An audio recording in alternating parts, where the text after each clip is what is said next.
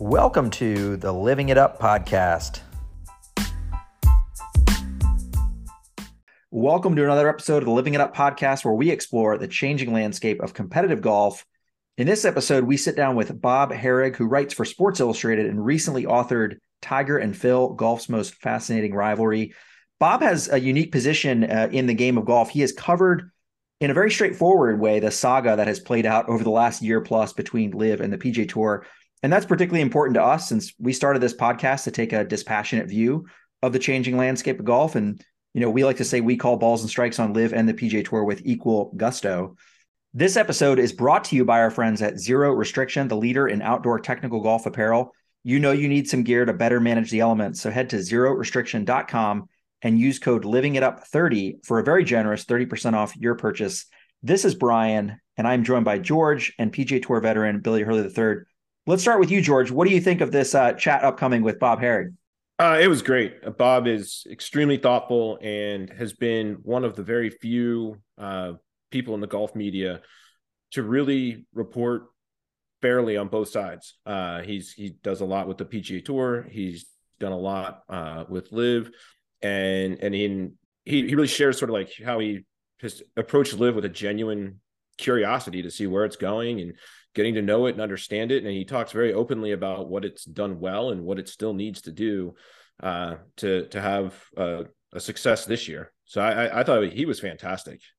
Yeah, what really jumped out to me is just how genuine he is and how easy to talk to he is, and and so it's no surprise, um, you know, sitting down with him for this amount of time. I mean, I've run into him along the way, you know, on tour, but but never at, at this length, and it, it's it's no surprise the access that he's gotten to to both tours, to stars on on both sides, and stars superstars along the way, just with how genuine and easy to talk to he is. So um, I think you really enjoy hearing his thoughts about uh, about LIV, about about the tour, about what what coexistence could or could not look like uh, when we when we get into it.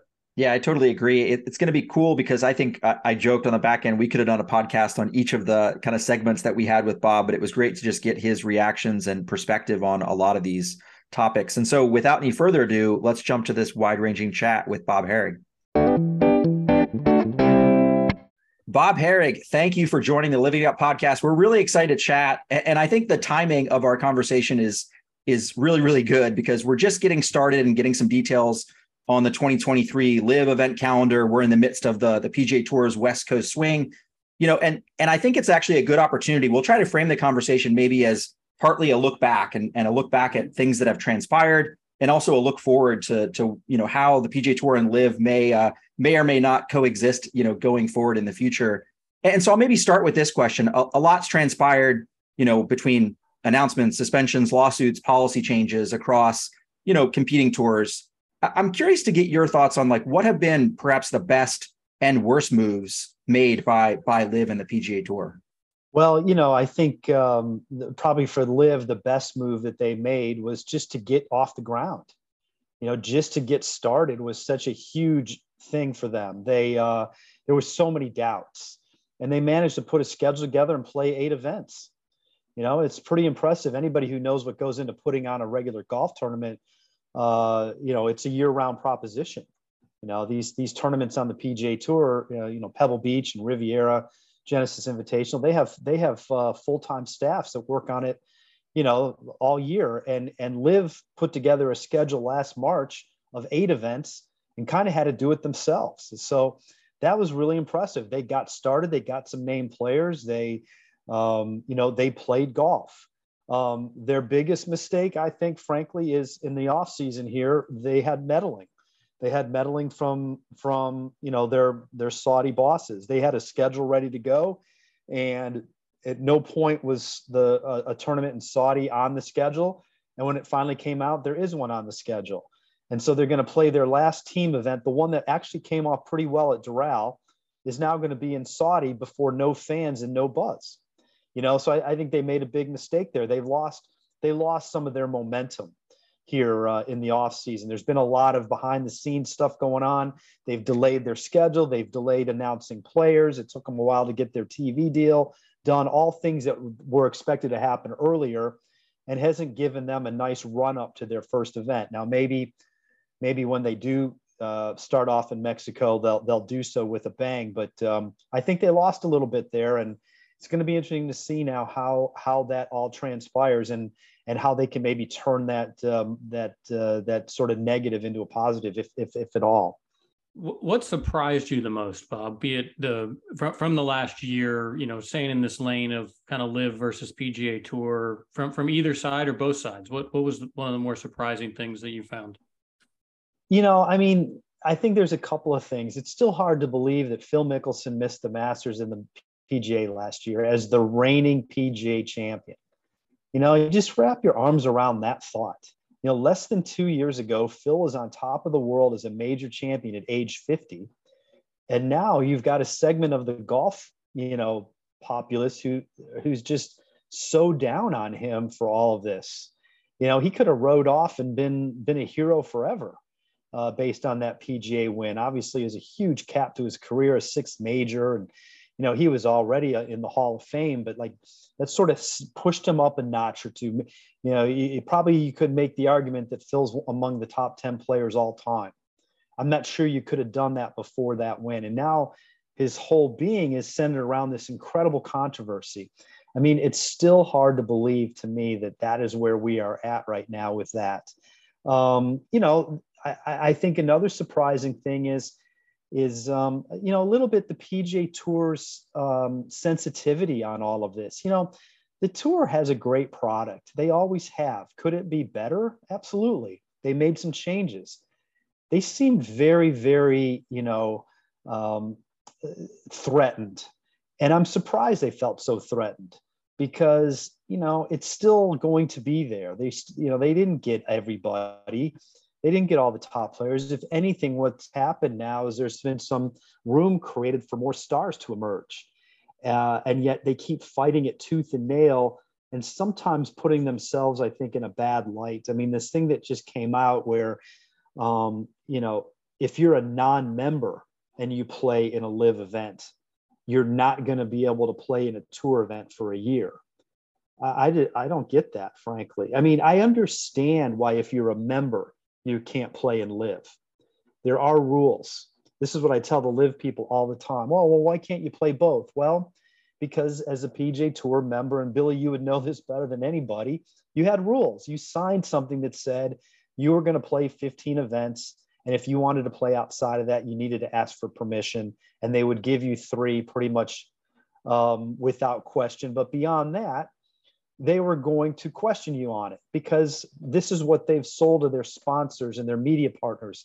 They want to be able to tell them that we're we're going to have you a representative number of times. And they they frankly they owned your media rights.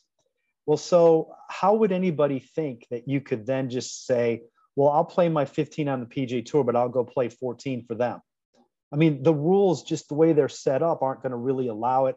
They've never allowed domestic events uh, so I get that part.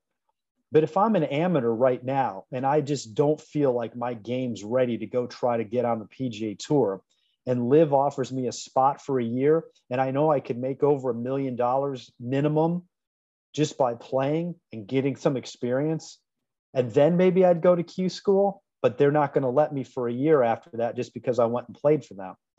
That that's that to me is I'm surprised by that. Like I, I just think they should they should be bigger than that, above that. They're better than that. You know, if anything, wouldn't you wouldn't it look good for the tour if a guy came over from LIV and said, you know what, I'm going to turn my back on that and come to the tour? So those are a couple of the things that still that stand out to me. Uh, I'm curious, Bob, to get your thoughts. You you talked earlier, just you know, getting off the ground maybe was uh, you know successful, but I'm curious, would you characterize LIV in year one as a successful venture? Do you do you think it's it's one of those things that has over exceeded the expectations that maybe you or others in in the media or in the golf ecosystem imagined? If you're being honest, I think you have to say that. I mean, they've taken a lot of shots. Um, you know, uh, oh, you know, nobody cares about 54 hole events or shotgun starts or, you know, it's not competitive. I mean, you know, look, that's just not true. You know, I, I mean, we can poke holes in some of those things. Is it as competitive as the Players Championship or the Memorial? No, of course not. But you know, uh, is the Hero World Challenge competitive with 20 players? What about the Tour Championship with only 30? So they have 48. The DP World Tour final had 50. You know, I mean, the number I don't think is that big of a deal. I don't think 54 holes is that big of a deal. You know, we're not talking about major championships or, or the players, the Memorial, the Bay, Bay Hill. No, we're talking about alternative format there that I think works sometimes. You know, the, in the NCAAs, they play 54 holes for the individual title. The LPGA has three or four 54 hole events. Um, college events have some 54 hole events. It's not the end of the world. I mean, is it the best way to decide a winner? Probably no, but it's not the worst way. You know, the worst way would be 18 holes. You know, 54 holes is okay. Uh, yeah, I think Sam Snead has six or eight 54 hole wins on his on his 82 wins. Uh, um, you know, I, you look at tennis. Uh, you know, they, they play three sets. The men do all the time until the majors. Nobody looks at the record any differently because it was only three sets. So I think some of the some of the negativity towards them is is uh, you know is unfounded. Uh, they, they they have plenty to criticize. Obviously, the funding source is is is going to always be a problem. It's going to bother people. Uh, but to make fun of their format, I mean, they they wanted to be different.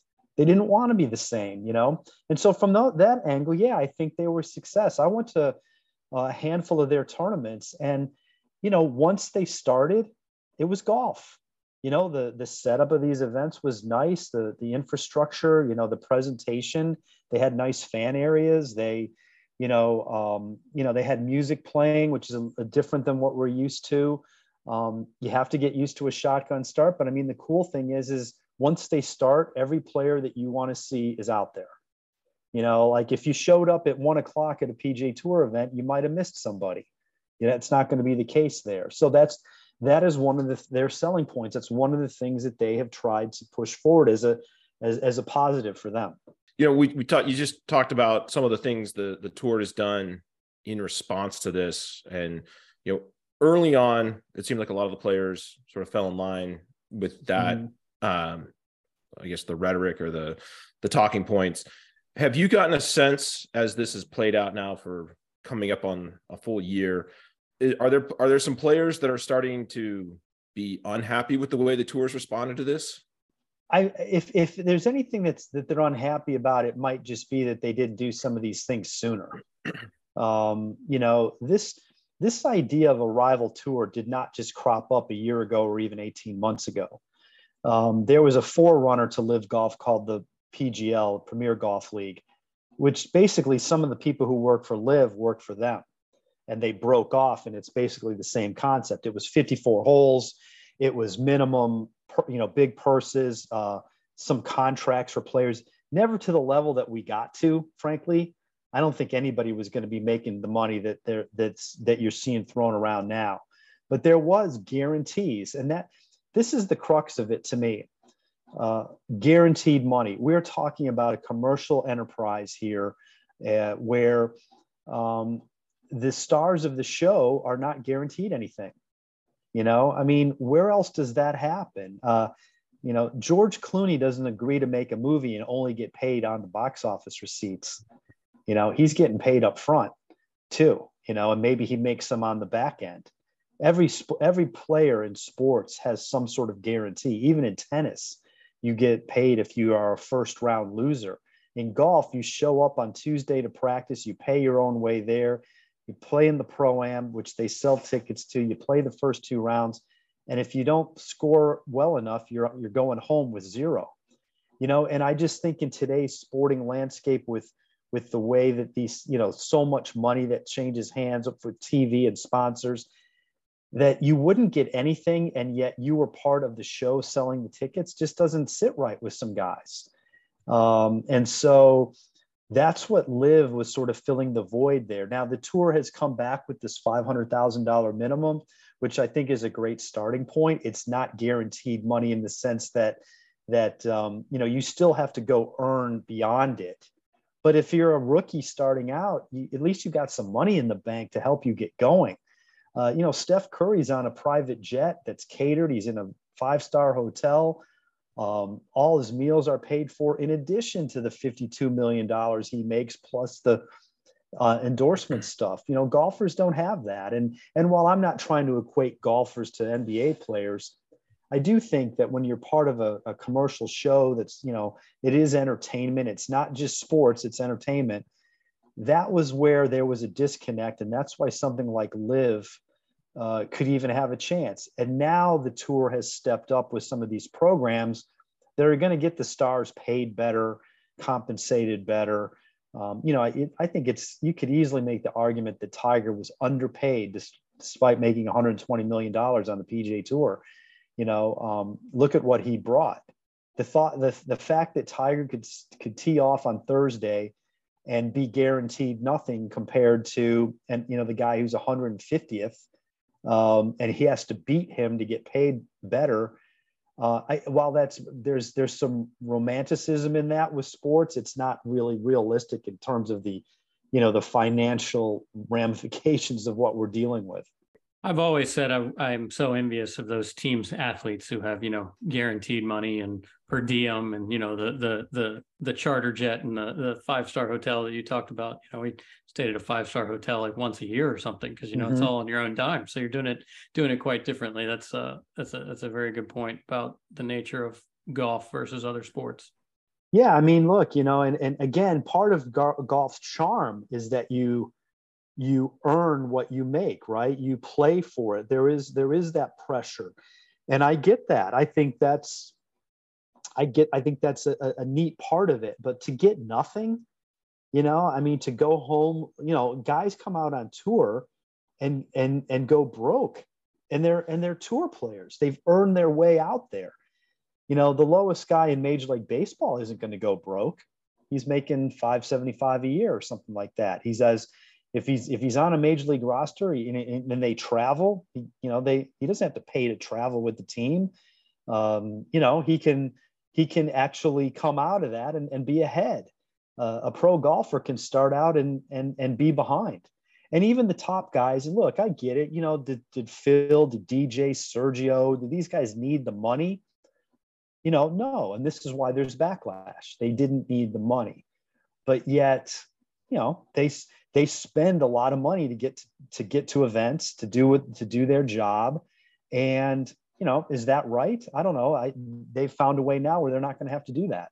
Yeah I, I always found some of the the backlash or talking about the guaranteed money to be a little disingenuous particularly from you know i'd say players in the top 30 in the world because with endorsements and everything else they they are showing up they're guaranteed money it doesn't show up at on the leaderboard per se, but they they are playing to win, not playing to eat. The guys lower uh, for sure are, are playing to eat, and that that makes sense. And uh, this goes back when we were talking about the you mentioned the young amateur who might want to go try LIV for a year to get used to the the pro life before trying to go to Q school. And I, I think one of the things that has to look really good to an amateur or college kid coming out who's had travel planned for them.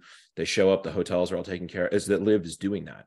Um, mm-hmm. I, am not sure if they're doing it for year two. I thought I heard there might be some changes to the the team setup and you know whether there's the jet that's taking everybody to each event and so on. But that piece of having the logistics of going to 14 tournaments taken care of for them makes has to make a lot of sense to uh, a kid who to your point might not think they're ready for the tour, but they're ready to compete at a high level. And that's why this this rule seems just bizarre and very mm-hmm. a, a very scared thing for the tour to do. Well, let me just go back to what you said at the beginning about the endorsements. You're right about that. I mean, it's not like the top guys were hurting. You know, Dustin Johnson could go to, you know, say the Pebble Beach this week, where actually he's won twice and fly a private jet and have it cost, you know, bring his trainer, a chef, you know, whatever is going to cost him a lot of money. He obviously can afford it.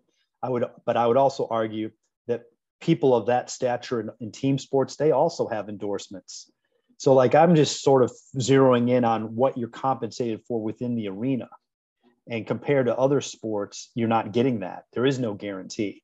You know, yes, there is the guarantee outside. I mean, Tiger was never going to have a problem you know, was get, making plenty of money, but that it's sort of that's sort of not the point in my mind. You know, the the point is is what you're being compensated for within the arena. Um, to your thing about starting out, I mean, um, you know, look, you again, there's a lot of we can poke holes in a lot of things about LIV but they have offered an opportunity now. They've offered they've offered some younger players an opportunity to experience pro golf without the financial pressure. And you know, I, I say, okay, also that creates more opportunity on the other tours because those guys aren't taking up spots there. You know it's competitive now. I mean look how deep it goes on the Corn Ferry tour the challenge tour in europe. Uh, i mean andy ogletree who won the uh, us amateur several years ago uh, and couldn't get on the Corn Ferry tour you know decided to go play a LIV event only played one finished dead last got ridiculed but because of that, they gave him spots in those international series events, and he won one. He won in Egypt, so now he's a he's a fully exempt player on the Asian tour. Well, you know, he took advantage of an opportunity. There's there's only so many spots. It's very very competitive. So uh, these guys have opened up a few more. I mean, I, I would think that the golf world would welcome that. Again, I recognize the negatives. You know, it's it's hard to see the PGA Tour uh, you know, which has been a mainstay and done so much good, uh, take take heat. Um, I, I I just think there doesn't have to be that. You could you could have both, frankly, but there's obviously there's so much rhetoric going between both sides, and there's a lot of tension and and ill will that um, you know until that subsides, I think it's going to be hard for people to see it that way. Yeah, I've always said golf's the worst numbers game on earth. You know, there's 1,600 guys who just finished up an NFL season. You know, with a couple of with the Super Bowl remaining, but you know, there's 650 in baseball, 420 in the NBA, and you got 156 teeing it up this week mm-hmm. on the PGA Tour. You know, there's a, I mean, tennis may be similar, but but golf is just a terrible numbers game from a professional sports, you know, arena, and so there's no no question about that. Yeah, it is. It's tough, and I mean, you know, uh, uh, and at, at, the lower levels, you know, the pl- where, where they're where they tr- they've tried to p- provide more playing opportunities with the Corn Ferry, and then we have these other tours like in Canada and and South America. Um, you know, there's not enough money to make a living. You know, so it's it's cutthroat. It's difficult, and so now you have this entity come along that's got an endless stream of money that's offering it. And it's kind of hard to to not blame people i think for looking at that uh, you know the political uh, ramifications aside. I mean it's a it's an opportunity that's incredibly lucrative. And and i think anybody presented with it hard pressed to not at least think about it yeah, I think famously in talking about the the youth, we've talked about this a lot on the pod that you know many of the arguments in the years to come between LIV and the PGA Tour is about the pipeline of talent. That's where I think you see this what we characterize as a, as a defensive move to sort of mm-hmm. you know bar folks for one year if they play these unauthorized events. You see it with, as you mentioned, Andy Ogletree, but Eugenio Chacarra, a young player, you know, in the in the top part of his of the college game, win on LIV, you know, do well uh, James Piot. I think it was actually an SI article. So hats yeah. up to you guys that got some quotes from from these folks talking about maybe their agents had secured, you know, they were off limits because they were non-members. But I wanted to maybe pivot to a guy that's been a central character, and obviously he's a central character for you. you you've written a book about uh, the rivalry between Tiger Woods and Phil Mickelson.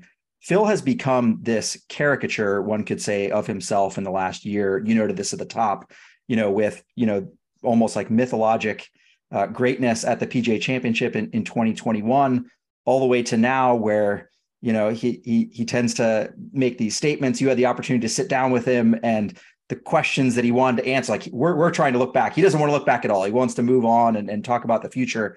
I'm curious about Phil and his legacy and how you believe like how he'll weather this storm that he helped create. This episode is brought to you by our friends at Zero Restriction.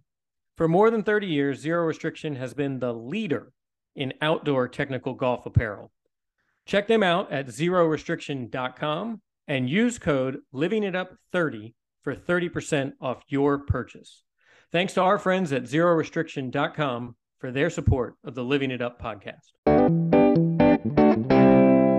Yeah, it's a great question. I mean, right now, I, I think you could you could argue that he's that he's tarnished his legacy.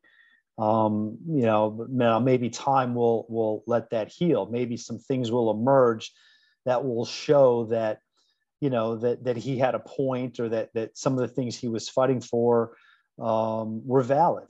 I think Phil believes that. You know, Phil has this didn't just happen. You know, Phil again. I talked to him the other day and and he was like you know I, have been so close to this and i know so much about it. I just couldn't help myself you know? He's like he was on and, and there was like a frustration level to him. I think phil rightly or wrongly has always felt that the tour could do better by the players especially the star players. Now look phil's looking out for the star players. If phil had his way the tour wouldn't have been 47 events. It would have been 25 hey if you're not good enough too bad well, that's not really the tour, though. The tour's mandate has always been if they're a member organization, you know, their their goal has to has been to provide playing opportunities across a wide spectrum and and have charity charitable dollars across the country. You know, they have a full almost a year long schedule. I mean, there's a balance probably in there somewhere. I think we all have agreed that there's been too much golf. But for a guy who's struggling to make it out there, that's not a great answer. So where do you where do you fall? Is it the commercial aspect where less is more? And one of the reasons we love the NFL is after the Super Bowl, we don't have it again until September. We can't wait for it to come back, and there's a long period to miss it. You know, and they they tease us throughout with you know transactions and free agency and trades and mini camp and all that. In golf, it just goes on and on and on. I mean, look, we are the what this week is what the the fifth week of of 20 uh, um, 2023. It's the 14th week of the PGA Tour schedule because we have a wraparound schedule. We still got another what eight weeks to the Masters. I mean, you're going to play 20 some odd events before you get to the Masters. I mean, it's how can the events of the fall, and obviously this is going away, you know, it's not going to be this way after this year. How can those events in the fall have meaning? You know, they just they just they can't. There's so many of them. It's hard to have meaning. So Phil had a point in that regard, and he always felt that the stars were undercompensated. Um, now, would have there have been a would there have been a way to have a 25 event schedule and still have maybe a, a more robust corn Ferry tour with bigger purses and what have you? I don't know. You know, if it were up to Phil, no. Phil hated opposite events. Phil thought, why are we subsidizing those tournaments? This is the big tournament right now where the stars are. Why would we do that? Nobody's watching that. Obviously, that's a different mindset than a guy who's struggling to keep his card. But that's how he felt. And he thought the tour had plenty of money to make it happen. And I think he took a little bit of vindication out of what happened when they came up with all these designated events and increased all these purses because it's sort of what he was preaching. So let's let's shift here and, and look going forward, Bob. What mm-hmm. what um you know we're we're talking here. It's uh, February second, so we've got what three weeks until LIV starts their season in in Mexico, as you noted earlier. And what do they have to do this year in 2023 to be deemed a success again? I think they need to show that they've got some support that they've got some commercial support, that they've got some sponsors, um, that that they're getting some ads on their TV broadcasts. I know you know the CW has been mocked as well, but it's actually a pretty good um, landing spot for them, all things considered. I mean, I, I, don't know what people expected them to get. They weren't going to get on ESPN, CBS, or NBC or Golf Channel, um, and and you know uh, USA and TNT, uh, TBS are sort of intertwined with with those bigger networks. They weren't going to get on there. So what were their choices? Fox, they had talked to apparently wanted them to pay for the airtime. They didn't want to do that. Who can blame them? I don't want. I don't blame them. The CW actually is in more than 100 markets in the U.S. or uh, I think it's 120, and they and they have like 100. You know, they have like 100 million homes. That's more than the Golf Channel. It's more than ESPN. That doesn't mean they're going to get that many viewers, but at least gives them an opportunity. So I think they need to make a little bit of a, you know, uh, of a impact on TV. They need to bring on some sponsors, um, you know, and I think they have to fully try to get people to understand this team concept. I'm still trying to wrap my arms around it. How is it going to work? What will it, I mean? This is their business plan, the team. They think they're going to sell these franchises. They think they will have owners that will give them an infusion of cash, which is which would wean LIV off of having to pay for everything. It's just like, you know, the NFL doesn't pay for a for player travel, the teams do. Well, right now, LIV is paying all the bills. Well, they want somebody else to come on board and do that. Well, to do that, you've got to, I think, get this concept for, for people to understand. I think we as Americans are having a hard time understanding uh, the golf team concept. They, have tried to formulate this after Formula One. Um, I've heard these stories about cricket, um, where you know cricket is the traditional cricket is a five-day sport they knew they had to they had to change to to grow their audience and so now there's a one day cricket you know and this is this is sort of what they're they're trying to appeal to, to to a broader group of people i think they need to get this message out and have people understand that you know it's more than just these random guys playing for the four aces you know there needs to be some recognition of these teams and players and who they're with and you know can they do that in this year i don't know i think that's I think that's a big part of their mission is to take this a step forward because they want these franchises to be valuable. You know, they, they, they don't want to sell them for a million dollars or $5 million. They're looking to get way more than that. And, uh, uh, you know, the ones that buy in and, and understand how this works and get the public to understand, the, uh, you know, the, the quicker that happens, the better it'll be for them. Yeah, we've said on the pod uh, that we feel like LIV needs to elevate the team portion. They need they need to kind of like make that a bigger deal week in and week out. I think they did it nicely at uh, Doral and their season-ending mm-hmm. you know championship last year. Uh, but like some of what what we've posited is is change the purse structure to where more money's going to the team event mm-hmm. and less money's going to the individual event and and and I've said from the from the get go here with LIV is they should you know round one count two scores, round two count three scores, and the final round. This is professional golf, and we're playing at a high level.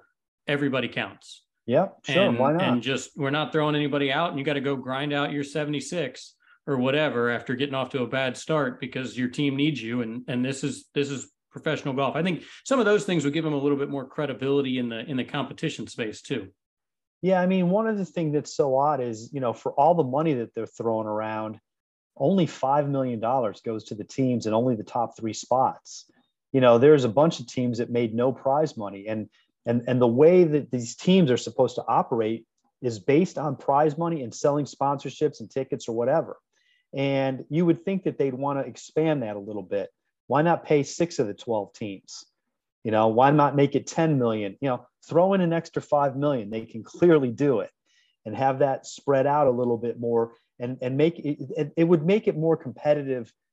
You know, if you're way out of it after day one, you've got very little to play for on the team side of it. But if there's six, if six spots are getting paid, you're not so far out of it. I think I think that's something they could do and, and push it. I, I, with you, I mean, at least they, you know, halfway through they went to three team scores every day. It, started as two and then three on the last day.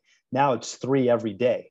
Um, you know, uh, they they need to probably do a better job of highlighting this when they're on TV or on their scoreboards. You know, it's it's hard to follow the team component. You've they've got to figure out a way to get that message across. So um, that's I think a big part of this year, and it's going to be interesting to see what their messaging is on that. One thing, Bob, you talked about is the commercial support. Uh, you know, famously, there's been a lot of guys that have lost sponsors, but we've yet to see guys lose equipment sponsors. There's sort of been a certain sort of cadre of sponsors that have that have maybe moved off of LIV players, but the equipment sponsors have not. It, to go back to your point on franchises, there's been a lot of uh, we've developed this term like, yeah, we'll, we'll see, we'll see if that works because it sounds good on paper, but it's one of those things that needs some early adopters to take the plunge, and then others will follow suit so my question goes: Are are you hearing that there's some commercial support brewing? You know, who are going to be perhaps those early adopters that get it to a place where you know maybe others want to jump in and take the risk? From what I gather, the team of, of um, Westwood, Poulter, Stenson, and, and Horsfield, they're the Majestics. They they have like a guy who is their general manager. Like they've already started putting some of these things in place. You know, they've hired some people support.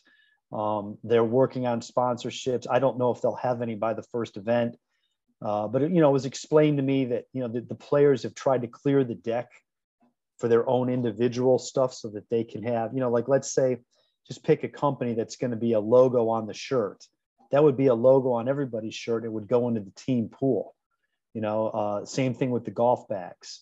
Um, and you know, maybe there'd be a, an, an overall sponsor of the team that you would see perhaps you know on their team room or or when they're you know when they're mentioned or what have you these are all things that i think once one or two of them gets going with that maybe the others follow suit i don't i don't know how much farther along the other teams are it, my understanding is they're going to have the same 12 captains that they did but there's going to be some changes in the teams like i don't think phil's team is all the same uh, we i think we already know that the four aces like Taylor Gooch is moved on to somebody else and they're going to fill in somebody. They've kept this all very hush hush.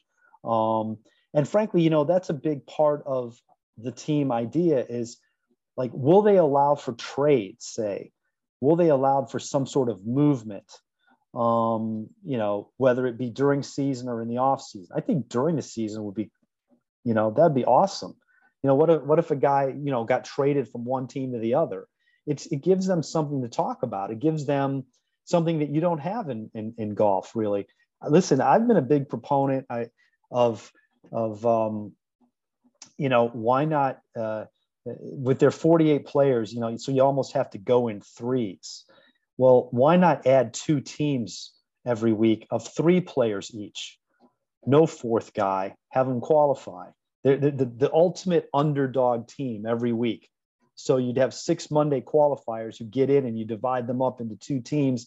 The longest of long shots to win as a team. But if those guys do anything as individuals, you know, look at look at the opportunity they'd have. You know, it, it would get us every week wondering, wow, I wonder who might get in. Frankly, I think it would help them with the world rankings too, you know, to have open qualifying every week. So I just think there's a lot of things they can do um, that that are to that would pique our interest and it's all a matter of you know how do they present it and how do how do how do they get that story told because because right now it's murky you know I, I don't think the average guy out there really understands they scoff at the idea wait a minute somebody's going to buy one of these golf teams they're going to pay a hundred million dollars or whatever the number is you know they, they just can't they can't they don't see how that can work they need to show us how it can work yeah, we've said how they don't have 54 players is just baffling, right? Like, like, right. like you know, like, well, I mean, that's playing that's, 54 holes. We're playing, yeah. I mean, right. I mean, that's you know, and frankly, 54 hole, 54 players gives them a group on every tee. Like one of the things I noticed is that, like, if you're a they they do a nice job of having kind of these viewing areas. And and like uh, you know i remember like at one tournament there was a really nice one behind the 10th tee. Very nice structure with hospitality and you can look right down on the tee look right out down the fairway. And i went up there once to just talk to some people and see what was going on. And i just happened to come there at a point where there was a lull. And it was like a half hour before the next group came.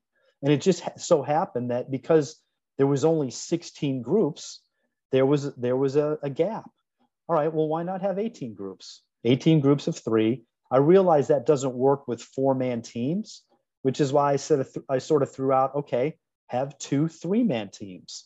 That's you're now every score has to count.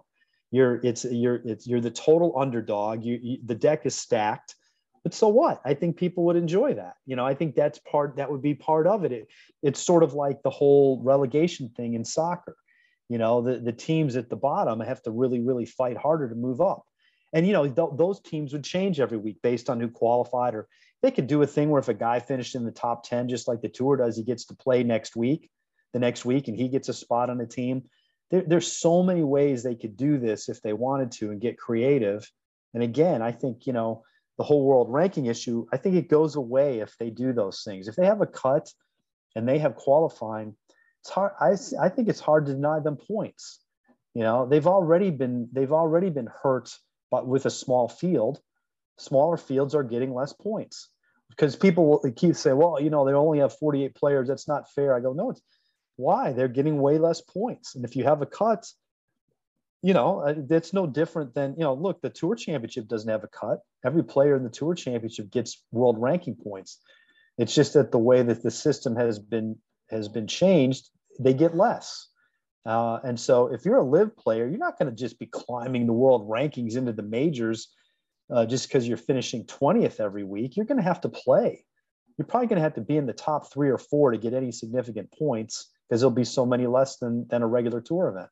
Yeah, we've actually talked about the OWGR thing at length, and I've kind of landed that I think LIV is better off not getting points right now because it puts a lot of pressure and skepticism onto the value of the OWGR across the board. Um, you know, people comment is is Dustin Johnson really the 44th best player in the world? Um, and it, it's hard to say that he's he is. You know, he's got to be even top. Even a bad Dustin is probably top 20. Um, and so we we've talked about that they may be better off staying out and letting the rest of the golf world kind of look at OWGR and decide do we really still need this because it it is missing a huge portion of stars the the longer the longer it goes the the more you're going to see that i mean phil said it in the interview i had with him the other day you know that um you know it, it's it's becoming it, it's not it's it's becoming less credible when you're not having all these players ranked i mean um you know like you just said dustin's not the 44th best player in the world at worst he's 20th you know he had slid down a little bit before LIV and then he had a pretty good LIV season, obviously. He won a tournament. He was top five four or five times. He finished seventh at St. Andrews. You know, I mean, he he should be higher than he is. Cam Smith is probably about where he should be, maybe a, a spot higher. Um, but the other guys are going to keep dwindling. I mean, look at what Reed just did. You know, say what you want about Patrick and all this stuff. I mean, he he just by by uh, you know with the second place finish in Dubai, I believe he moved back into the top 60. Um, you know, he he he showed himself pretty well there. You know, I I think the idea that these guys aren't competitive is is is a myth. You know, there's plenty of them that are that are that are really good and and uh, they they deserve something. But to your point, the longer this goes on, the more the world rankings become less of a less of a thing, and maybe there's something else the problem is they're controlled by the majors and, and the two biggest tours. Why would they want that to go away? So, you know, it, it's going to be a tough struggle to get the majors to go with some other world ranking system that they're not involved in. And frankly, that's probably the problem with the world ranking system. You've got all the powers that be in the game involved, and they never envisioned a rival, which is why we're at where we're at. You know, it's why the world ranking system has some flaws because it's not really meant to accredit somebody that might be stepping on your turf. It, it's meant to bring them in at a lower level and be a, be a feeder into a different tour. It's not meant to be a competing tour. So it's you know really it's incredible to think of all the things that have come up like this in the past year that that uh, frankly you know none of us ever really gave much thought to. Yeah, I, I personally believe if if the LIV guys perform well at the majors. Uh, there definitely are a handful of them that can rightfully contend to win one. Um, that if, if they were to win one or two of the majors, I think the OWGR becomes significantly irrelevant by not ranking them because it shows that there clearly is a tremendous hole in in what they're ranking. No question. I mean, anytime anytime a LIV guy can win an event outside of LIV right now is going to be huge for them. I mean, they're playing in Saudi this week. It, it, it's the Asian Tour's biggest tournament. Um, obviously, it's filled with a bunch of LIV guys. The odds are pretty good for them. Um, that helps. Um, it would have been a huge boost for them to have Reed win in Dubai and beat Rory. Um, I think even having him finish second was a boost. They had, you know, Poulter was up there. Uh, Richard Bland was up there. He was the second round leader. Uh, Bernd Wiesberger had a pretty good week. Um, you know, so uh, I think the idea, and, and you know, I, I, find it petty when they, you know, look, I love Rory. He's been great. He answers our questions. I, I, I never want to knock a guy for speaking his mind, but you know, he he's been a little petty about the 54 hole thing. Um, you know, I, I'm not sure that's the argument. You know, like I don't think that's where you knock LIV. you know I, there's there's other ways if you want to and but that's you know that to me is not part of it you and I are of extraordinary like minds there. Um, so you you had mentioned um, you used the term myth, and one of the what I think has been one of the big is do, do, you really or how many people that you've talked to really believe that LIV is an existential threat to golf? Well, I think I think that the reason that that is out there is because we're dealing with an entity that is not like us, right? You know, the motives of of of the Saudis are a lot different, you know, and you know, do they care about the game? They care about their own interests. And this is where, you know, people have a right to be concerned or push back or what have you. Like, are they gonna are they okay with just being, as Norman has said, additive? That's what Norman says all the time. We just want to be additive. Well, you are additive right now. Like, in, so in a way, you've won, but yet they kind of keep pushing beyond that. Like, well, what do you want? You want to be able to have your players play on both tours? Well, I mean, I think just common sense, sense says that's difficult. It's difficult to play 29 events, which is what you'd have to do if you were playing both tours. Why would the PGA Tour want to give up their guys for that many tournaments? They'd have to have less tournaments to, to make it work. I mean, eight would have been fine, actually. 14's tough, you know, and so so in that regard, the, the reason I think there's a threat is because there's a sense that they don't want to stop at 14. They might want to have more tournaments. They might want to expand their fields. Um, you know, they might want to have this team concept where guys don't play every week. Uh, so I think that is the threat that we're talking about here. And when you're th- when you're spending this kind of money, um, which is way way beyond what anybody ever dreamed of a few years ago, you know, the story I had heard back before LIV was that the PGL wanted to have 12 team captains and they were going to pay them $50 million each. So, so $600 million. And that was to get off the ground. And then there would be substantially lower amounts to fill out the teams, but that what they'd be playing for for um, a minimum amount every week with no cut, there would be you would be guaranteed of making a lot of money. This has gone way beyond that, obviously. You know, when you you've got whatever a handful of guys getting 100 100 million plus up front, you've got some lower level guys getting that 50 million that we're talking about. You know, guys that probably um, don't deserve that in, in, terms of their market share or their or their commercial value, but LIV overpaid to get them.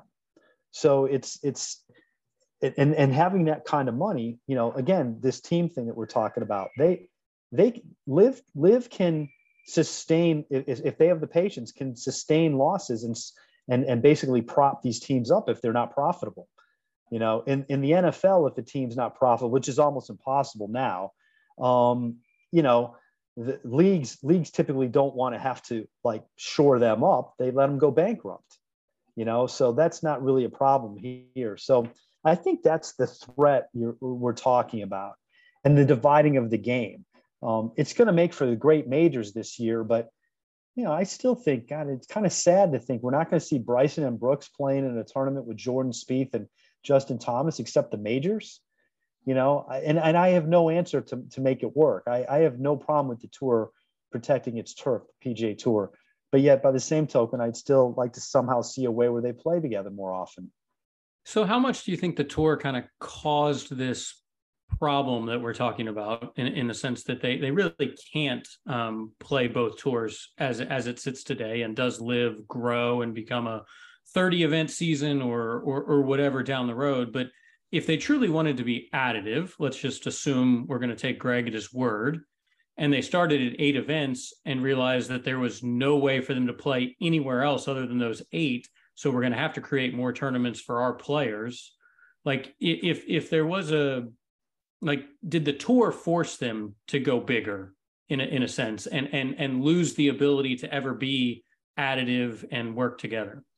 Actually though you know their their plan all along was 14 um pgl wanted to do 18 you know and so i don't know how you do that within the same structure. Yeah sure um, that doesn't work you know um, but if you wanted to be part of the structure let's say let's say there was no lawsuits and everybody got along. All right.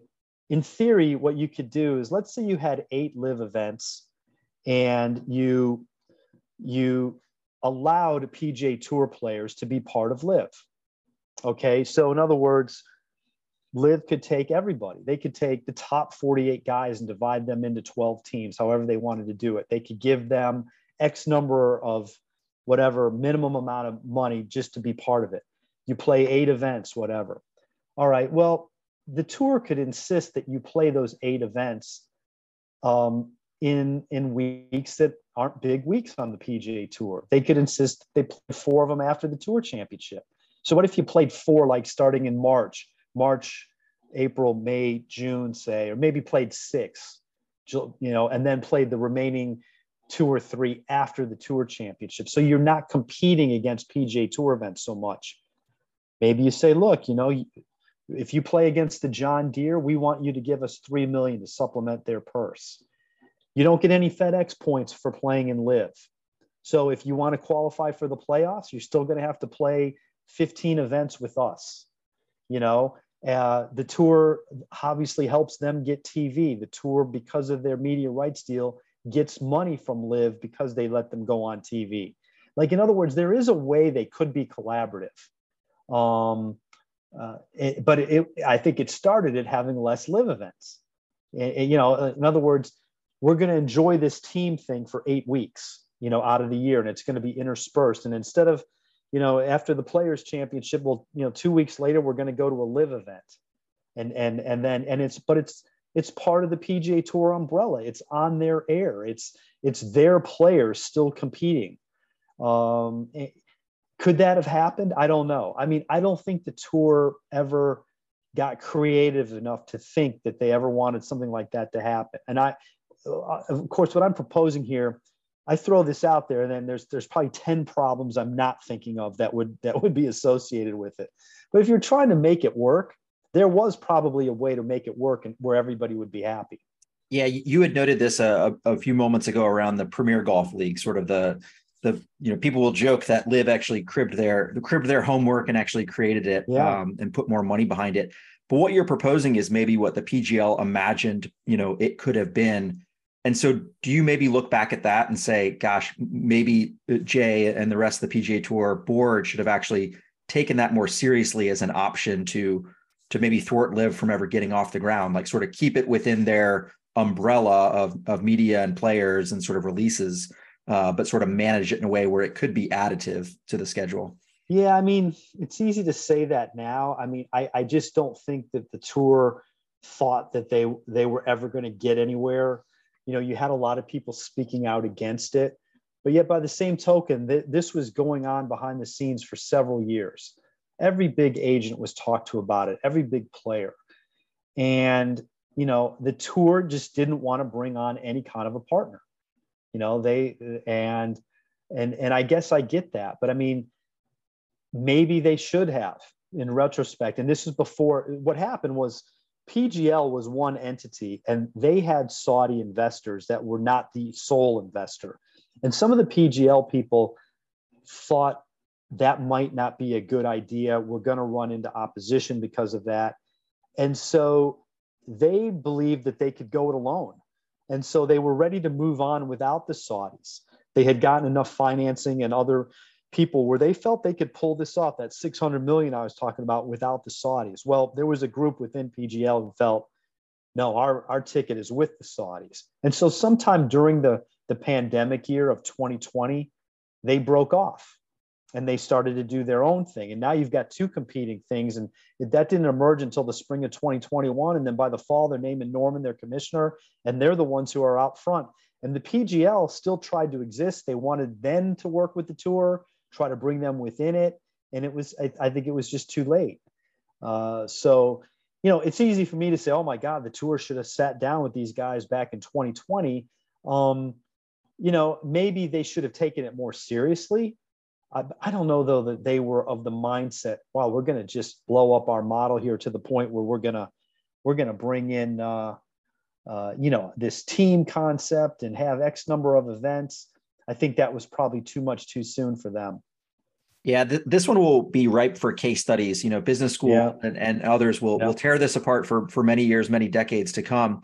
There's one thing actually you talked about being additive. There's one thing that the PGA Tour has done in partnership with Tiger Woods and Rory McIlroy. This idea of the tomorrow and specifically TGL, this Monday Night Golf League that's set to start in 24. Is maybe that an example of, and we had chatted about this on a previous podcast where Phil Mickelson famously was looking for, like, you know, you said, uh, better opportunities for the superstars, better pay for the superstars. Is this maybe you know something where people worked within the system and carved that out? Uh, and, and where I go with that is is this just providing opportunities for players that are getting the PIP that are playing in these designated events? Is it almost another slush fund, another way to to reward those guys? I'm curious, maybe to get your thoughts on on that whole tomorrow and TGL league. I don't think there's any doubt. I mean, it's just another you know, look, there's all kinds of avenues that guys on tour have been getting paid behind the scenes anyway. So like some of the talk, some of the talk is a little bit is, is you know it's a little bit phony. I mean, because there's guys in the PGA Tour that are getting paid. They have the you know these ambassador deals with RBC and and you know or uh, you know uh, the, the, title sponsor in in in New Orleans. Um, it's it's out there there's things that have been done for guys, not to this level with LIV, but still lucrative. And you know the the the the match, for example, the the the PNC with now, you know, you've seen some of these guys show up there. I mean, that's easy money, right? Uh, and now this this thing that Tiger and Rory are doing, it's it's different than tour golf, but it's it's still something different that's not going to take up a lot of their time and they're going to get rewarded for. Yeah, the, and they're doing it within the tour. So the tour is trying to find ways to funnel that money uh, without uh, you know it being you know appearance money for tournaments and that sort of thing. You know, I think it remains to be seen how popular that is. I think it's a good idea though to try, just like the match was a good idea of 12 holes. Um, I think the more they can do of that, you know, uh, alternative formats, I think is a great is a great thing for the tour to try. They the, the idea should be to, to expose the game to people who might not want to play 18 holes or 72 holes or what have you.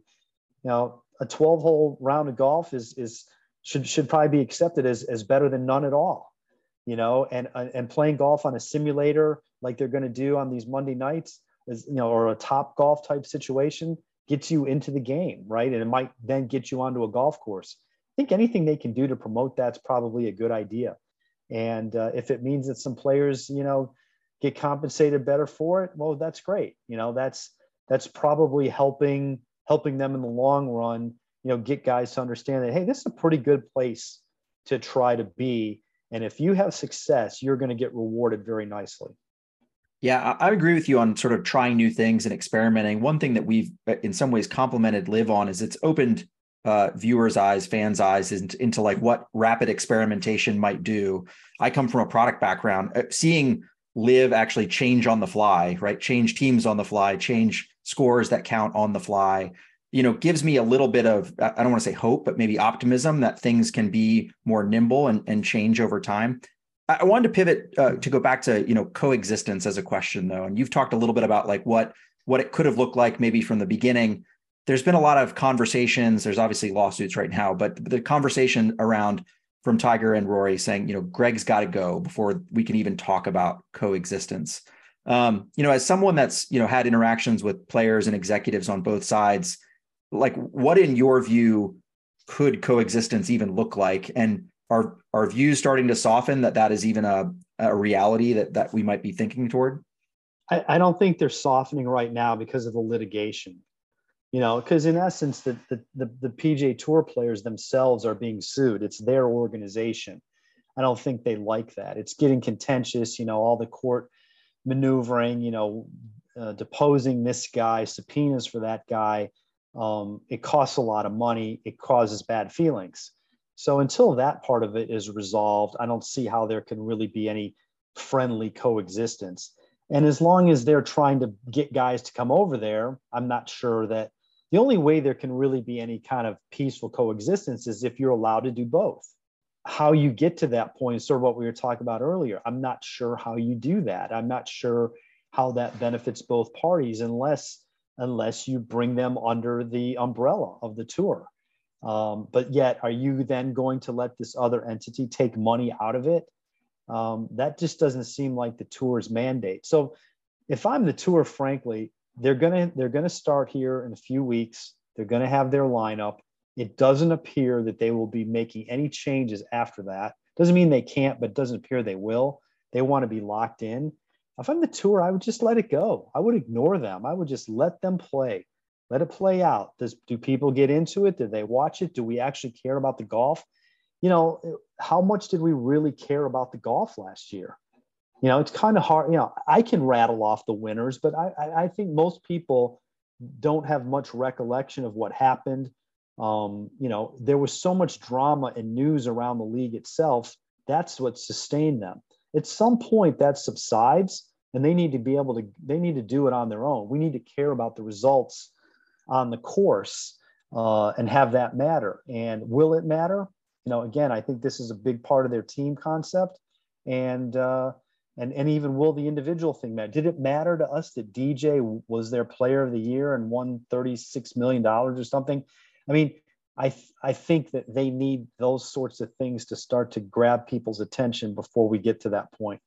Um, we've just talked about coexisting and and litigation and pretty quick there's going to be a hearing on the litigation over with the dp world tour um, a lot of people think that the international laws are very favorable to LIV in that case mm-hmm. um, i'm an attorney here i don't really know what the the laws are there but uh, if if LIV wins that and dp world tour basically has to let dp players that are on LIV keep playing the dp world tour do you think that that starts dominoes moving um, towards that that how the how's the tour going to react to that? Because then now the dp world tour is going to have a lot of stars playing its events um, taking potentially taking eyeballs from tour events.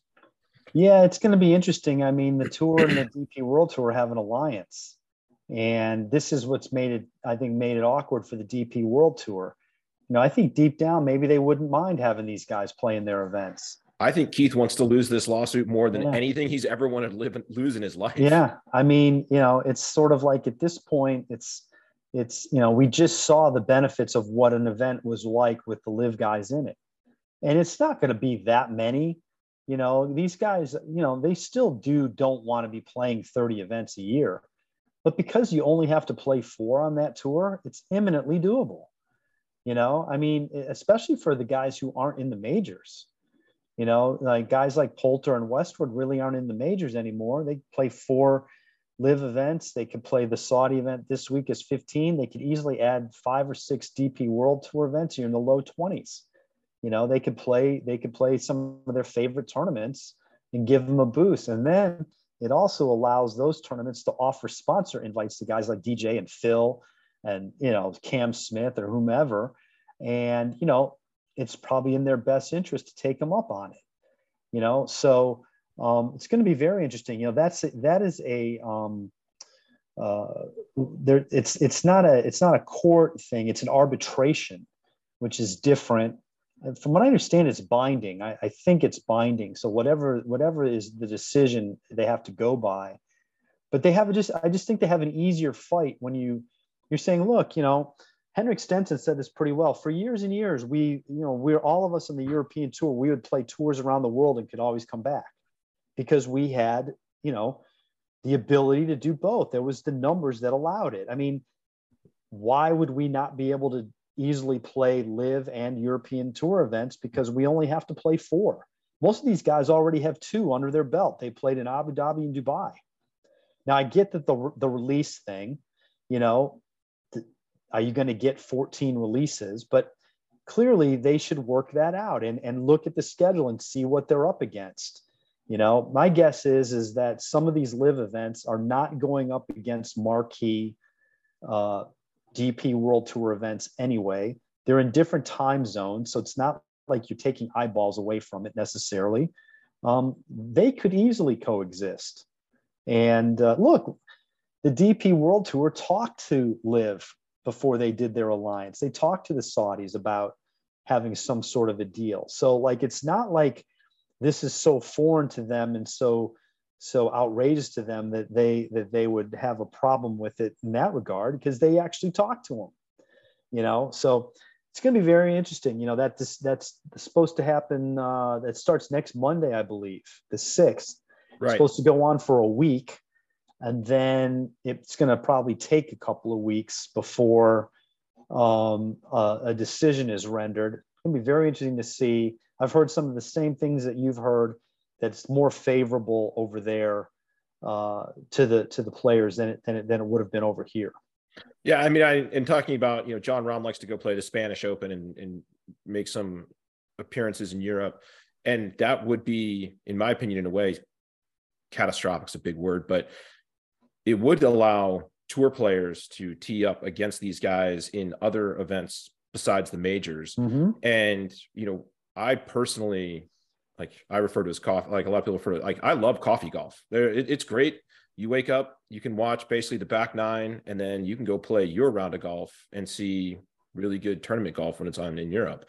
Right. Um, and I think candidly, I've, the DP World Tour is interested in it, they should probably send their most junior people to go argue this and be like, "Oh man, Jay, we tried real hard. We, we we gave it our best, Jay, but yeah. like, hey, our hands are tied. Laws are laws." Right. I mean, you know, they've argued the same thing the PGA Tour does. They have rules. They have rules about protecting their sponsors, releases. Uh, frankly, you know, rules that were written by their players. That's the, for the players. I mean, so um, I, I I just don't know the legality of it. We've never had this before you know the pga tour has had this rule 15 events the the, the releases you know we own your your tv your media rights. Nobody's ever challenged it. It's just there's never been an entity that's come along to really challenge it. People have complained about it. People have argued about it. Greg norman argued about it 30 years ago. When he tried to start his own thing it got shot down.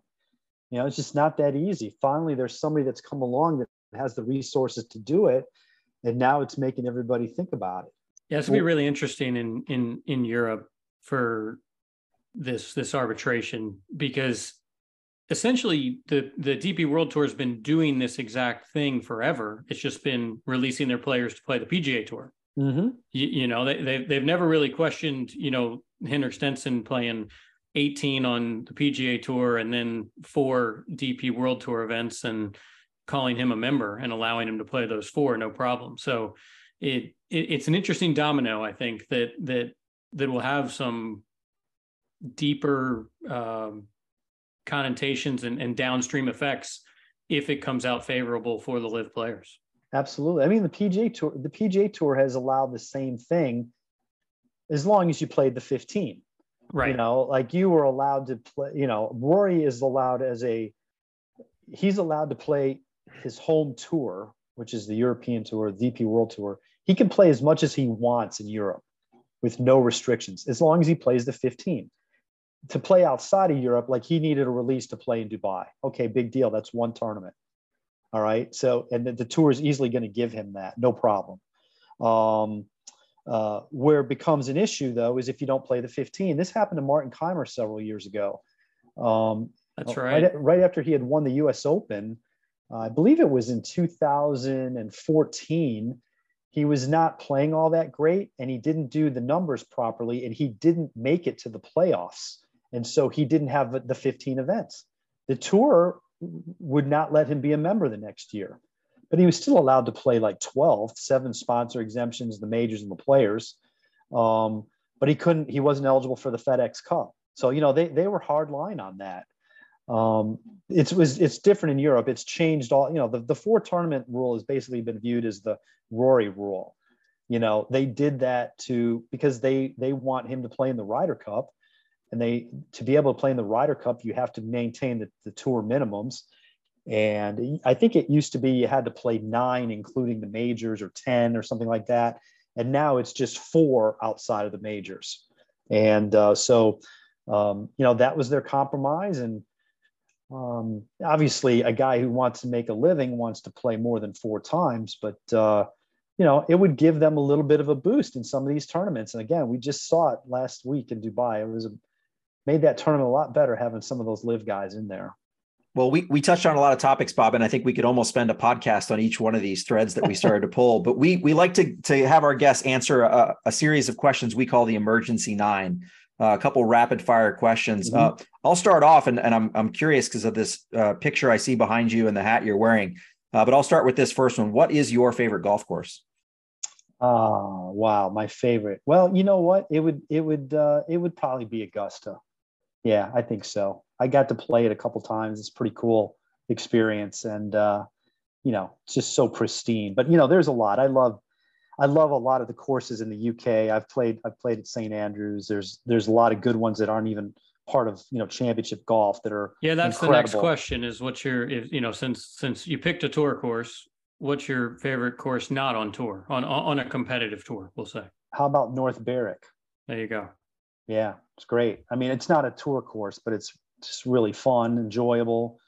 You know, I think you know for average golfers like I am, I think links golf is a great way to go. You you're typically not having to carry it over a lot of hazards and yeah, obviously there's creeks and burns and what have you, but you're you're you're you're able to get away with your misses a little bit more and um, obviously if it's really windy that's not any bargain but it's fun Great. So now that we know where you're playing, who's your who you're filling out the foursome with? Oh, I gotta believe Tiger's in there. Um, I think I'd want to play with Pat Perez and um, uh, you know what? How about Max Homa right now? It'd be fun. Yeah. Yep. that, you know what? That foursome probably changing a bunch over time. I just think there'd be so many guys that you'd love to get to do that with. How about your favorite golf hole, right? That could be one you've played or one you've covered, but favorite hole. Um, my favorite hole is probably the uh, seventh at Pebble Beach, the little par three, right? I think all of us feel like we can hit it on that green, you know. So it's um, even though it's not that easy. All right. So when you're out playing, you're you're under stress. Favorite club in the bag, the one you can trust the most. Eight iron. I love it. Same. Yep. Who's the tour pro that's flying under the radar right now? That that's gonna that, that's kind of just coasting along and and we're gonna is gonna make a splash soon that, that, that we're not thinking of. I think Tony Finau.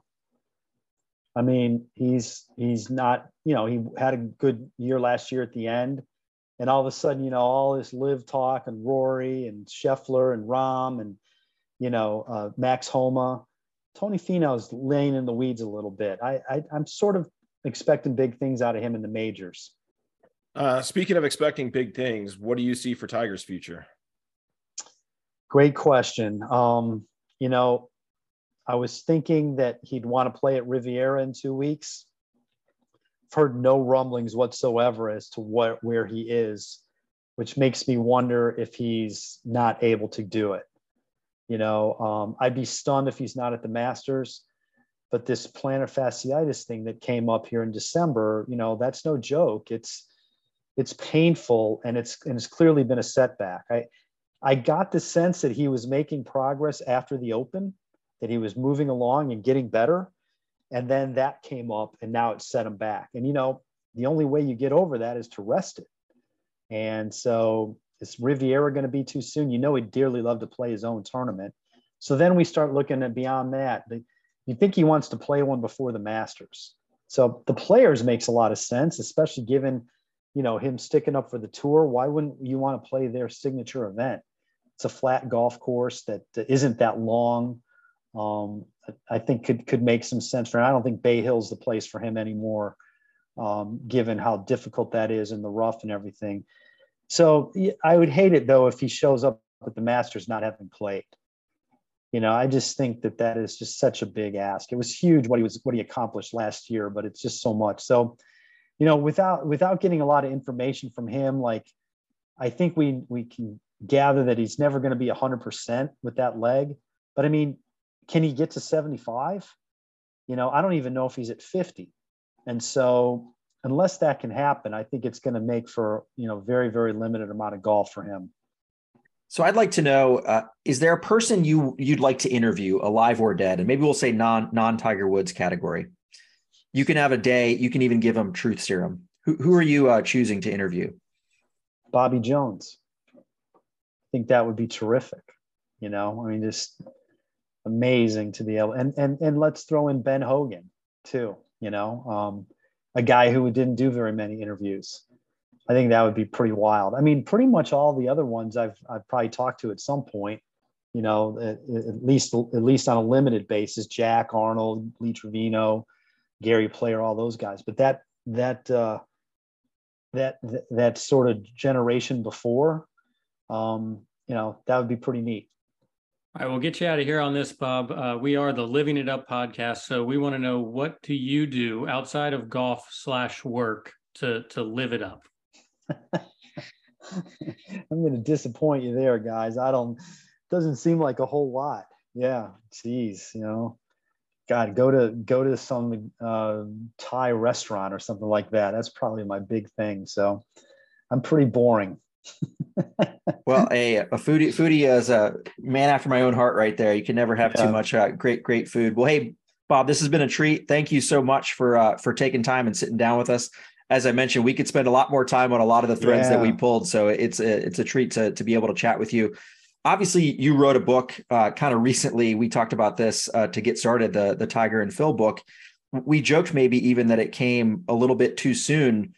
Uh, how can folks, you know, follow you? Are you going to write a, a sequel to that book now that we've got a lot more juicy material? Yeah, I sure would love to. I mean, because those two guys have, you know, take gone in opposite directions now on this. You know, if, if anything, it, it sort of it sort of puts a a um, you know another finer point on their rivalry.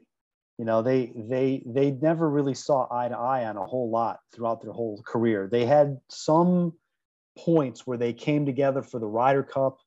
They came together when they wanted to do the match and that sort of thing. That was when you know their careers were sort of waning a little bit. Um, you know, Tiger reached out to Phil when Phil won the PGA, and you know, like there was there was good vibes between them then, and now it's gone the other way. I mean, Tiger's clearly in the PGA Tour camp. I'm sure he has a lot of issues with what Phil's done, and vice versa. So yeah, it would be great to add you know a bunch more on that because it just shows you you know that for 30 25 years they sort of have gone down different paths and those paths now remain quite far apart well, we look forward to uh, potentially a sequel down the line, but in the meantime, we'll have to rely on your uh, your Sports Illustrated journalism and what what you do on Twitter. So, thanks again for for your time, and we look forward to watching the next uh, next season unfold before us. Yeah, keep yeah. up the good work. Love love reading how you're you're playing it pretty straight out there. So that's it's fantastic. Thanks a lot, guys. Enjoyed it. Appreciate it.